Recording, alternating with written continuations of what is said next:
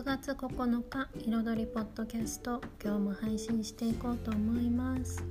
彩りの三上愛です。よろしくお願いします。えっと今日はですね午前中にえっと久しぶりにこうサロンで対面でのえっと発達相談を行いました。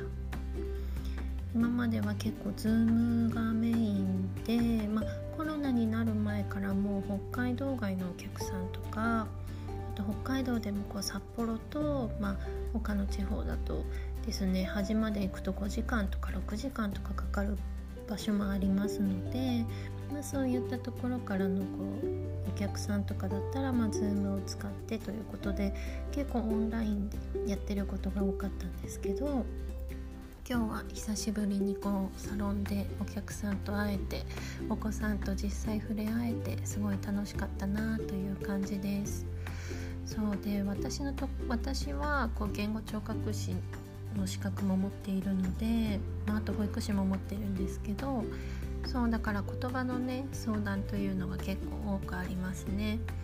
そうでうんとねなんか結構多いのがやっぱりうんとこう言葉が遅いっていうところで気にされるお母さん方が結構多いんですね。でうんと言葉ってやっぱり人にとってすごい大事なコミュニケーションのツールの一つなのでやっぱり言葉が喋らないと心配になるというえーと、お母さん方も多いかなというふうに思うしやっぱり言葉に関してはニーズが高いなっていうふうには思っています。ただニーズが高い割に結構皆さん言葉の遅れってなると漠然としてて何をしたらいいとか、まあ、どういうことを見たらいいっていうのは言語聴覚士とかあと臨床心理士さんも結構その辺詳しかったりもしますけど、まあ、そういった専門家以外の方々っていうのはなかなかねどう対処したらいいかっていうところが迷うところかなと思います。だけど専門家以外のこう職種の、ね、方々の方がやっぱり子どもと関わる機会が多くって保育士さんとかね幼稚園の先生とかあとは児童デイのスタッフさんなんかも、うんと言葉の遅い子とかに関わることが多いかなというふうに思います。そうでまずその言葉に大事なのが、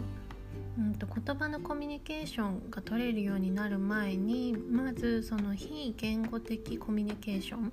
だから言葉を返さないコミュニケーションっていうところが取れるかどうかっていうところが大事になってきます。例えば何かしてほしい時にアイコンタクトがあったりとか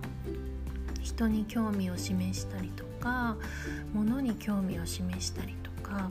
そういった人物自分っていう関係性の中でこうコミュニケーションっていうのが育っていくんですね。なんですけど中にはそのコミュニケーションの土台の部分がうまく育たなくってこうコミュニケーションにつながって言葉につながっていかないっていうお子さんがいらっしゃったりもします。でそこのコミュニケーションはうまくできるんだけれども、えーと、言葉の理解が遅くて言葉が出ないっていうお子さんもいらっしゃいますね。でこの場合はですねだいたい皆さん言葉が遅いとなるとどうにかこうにか言葉を出そう出そうっていう方に注目しちゃうんですけど先にこういろんなものが言語的な理解ができているかどうかっていうところが、えーと、言葉を話す上でもとても大事になってくるんですね。なのでまずそういった言葉の理解っていうところがどれぐらいかなっていうのもうんと見ていく必要があると思います。で言葉の理解ができているっていうお子さんでもなかなか喋るのが遅かったりもしますね。そうでそういう場合はうんと例えばジェスチャーとかでとか、うんと、サインとかでこう言葉の代わりになるような表出があるのかどうかっていうところを見たりとかあとはですね、うんとお口の機能がどうなっているのかなっていうところを見たりとかそもそもその息をする呼吸をするっていうところがどうかなって見たりとかいろいろと見るポイントっていうのがその子によって変わってきますね。でそれによって、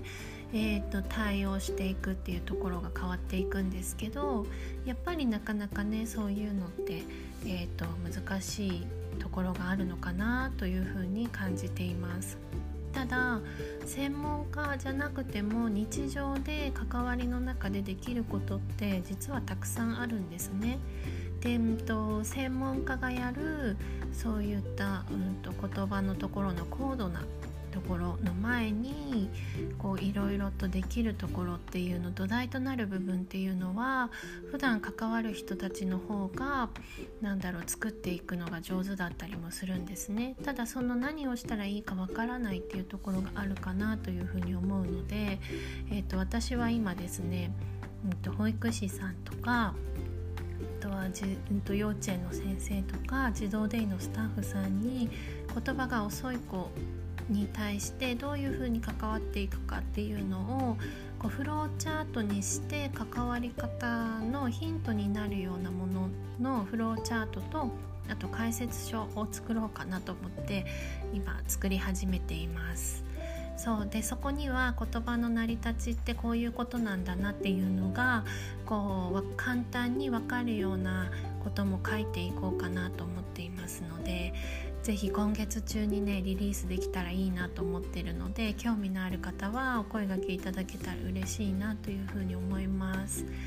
ということで、まあ、最後は自分のね作っているものの宣伝になったんですけど言葉が遅いと言ってもいろいろな要因があるというところに、えーと、今日は気づいてもらえたらいいかなと思いました。